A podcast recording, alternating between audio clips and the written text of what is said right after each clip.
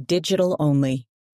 The Gospels Four Testimonies of the Savior by Gaye Strathearn, Associate Dean of Religious Education, Brigham Young University, and Frank F. Judd, Jr., Professor of Ancient Scripture, Brigham Young University.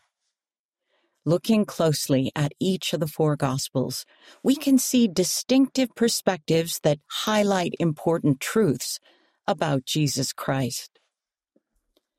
The word gospel means good news.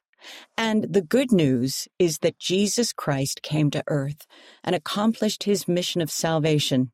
See 3 Nephi chapter 27 verses 13 through 14. The four New Testament Gospels describe the life and mission of the Savior. Each Gospel was originally written as an independent testimony of the Savior. When we look closely at each testimony individually, we can appreciate distinctive perspectives highlighting important truths about Jesus Christ. Mark.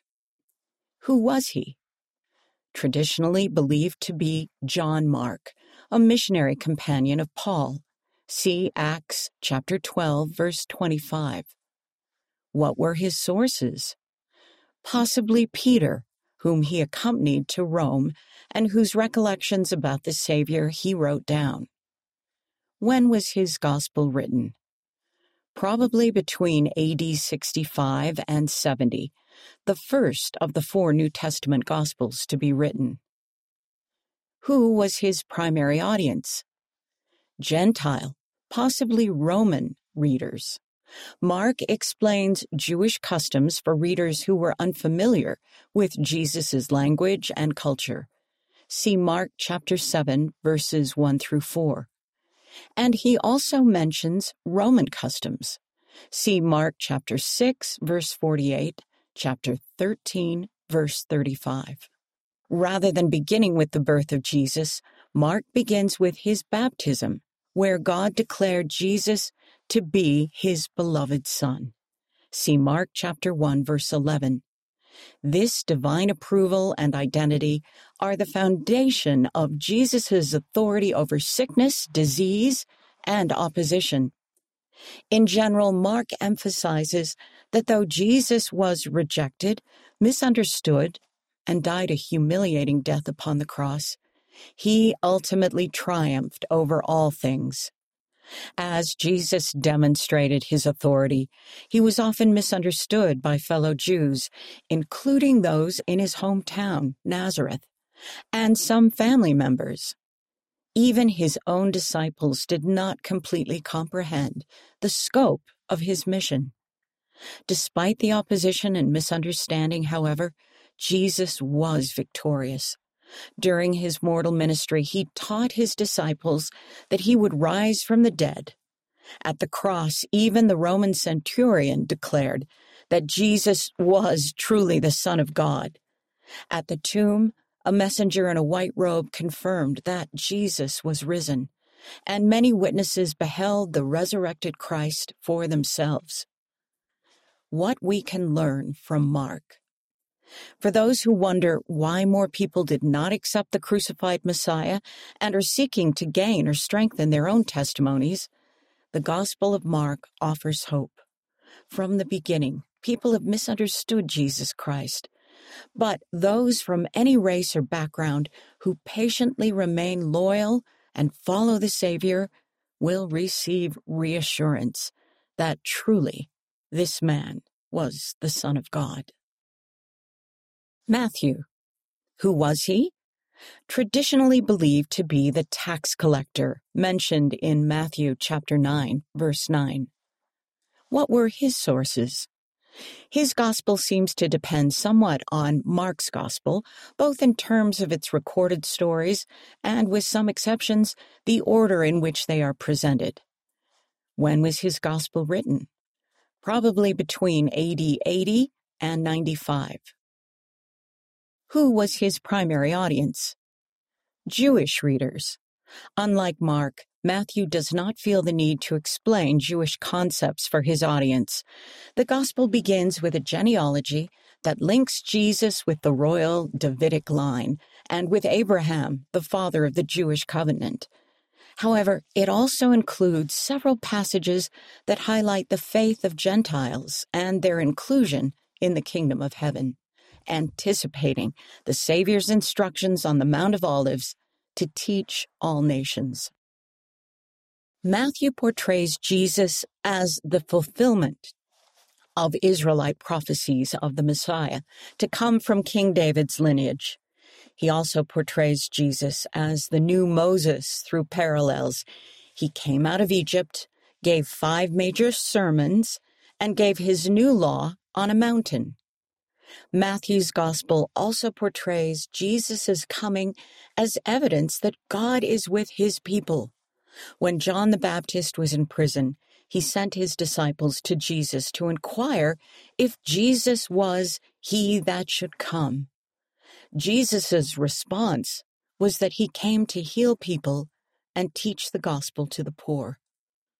Only Matthew's gospel records the angel's identification of Jesus as Emmanuel, which being interpreted is God with us, and the resurrected Jesus' final words to his disciples I am with you always, even unto the end of the world.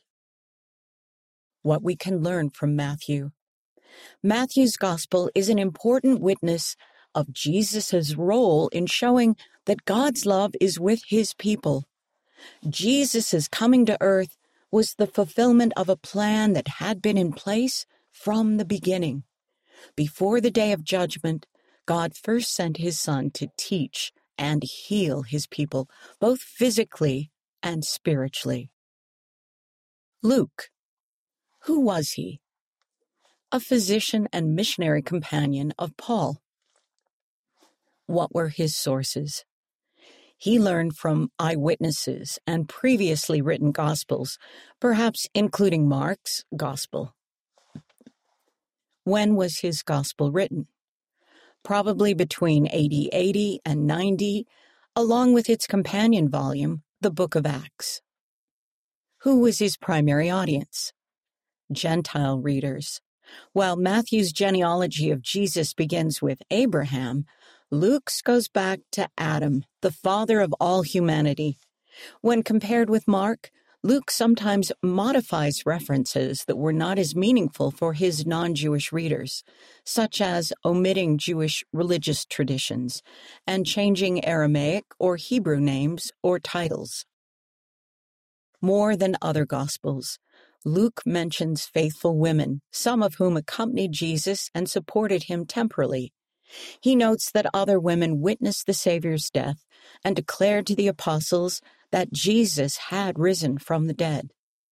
Luke emphasizes that Jesus was the Savior for all people, not just the chosen or elite. He also emphasizes that the Savior's message was carried out through the power of the Holy Spirit. Luke mentions those who were filled with the Spirit as they prepared for and prophesied of the Savior. Jesus himself received the Spirit, ministered to others through it, and declared that God is willing to give this same Spirit to his children. Only Luke includes the Lord's commission of the 70 to teach the gospel to everyone. This theme is continued in Acts as disciples carry the good news from Jerusalem to the uttermost part of the earth what we can learn from Luke. More than other Gospels, Luke's demonstrates that the Savior of the world met his foreordained fate with dignity and courage so that each one of us might experience the blessings of his atonement and resurrection, regardless of our background. John. Who was he? The Apostle John Many early Christians believed that John was the unnamed disciple whom Jesus loved, mentioned in this gospel. Modern revelation confirms this identification. What were his sources? His eyewitness testimony, the writings of John the Baptist, and unnamed faithful disciples who helped John compile this information. When was his gospel written? probably between 80 90 and 110. Who was his primary audience? All people. John's Gospel invites everyone to believe that Jesus is the Christ, which includes those who do not yet believe, as well as disciples who seek to continue and strengthen their faith in him. The Gospel of John is unique among the four Gospels.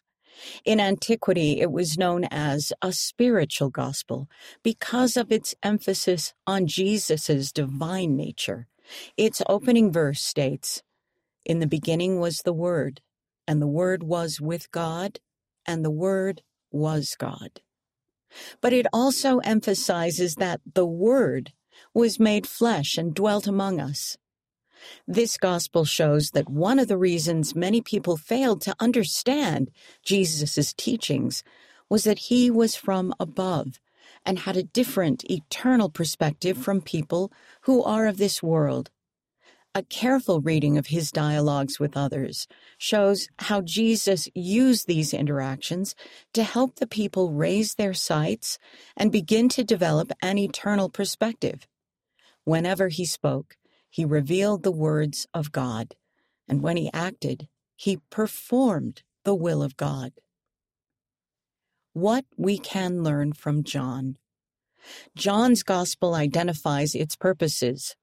As many as received Jesus, to them gave he power to become the sons of God, even to them that believe on his name and these things are written that ye might believe that Jesus is the Christ, the Son of God, and that believing ye might have life through his name. This gospel is thus a reminder to all its readers of the importance of allowing Jesus to teach us how to deepen our understanding from God's eternal perspective. Conclusion we can learn many things by considering how each gospel highlights different aspects of the ministry of Jesus and paints an individual portrait of the Savior. Through inspiration, each gospel writer shared his own unique testimony of Jesus Christ, which, when understood, can add an enlightening dimension to our own study of the New Testament and our understanding of the Savior of the world. Among other powerful themes, these individual testimonies teach that Jesus Christ is a Savior who fulfills his promises to his covenant people, who succors us through adversity with the anticipation of eternal triumph, whose Spirit invites us to compassionately reach out to all people, and who marks the path to oneness with God read by Jane Wise.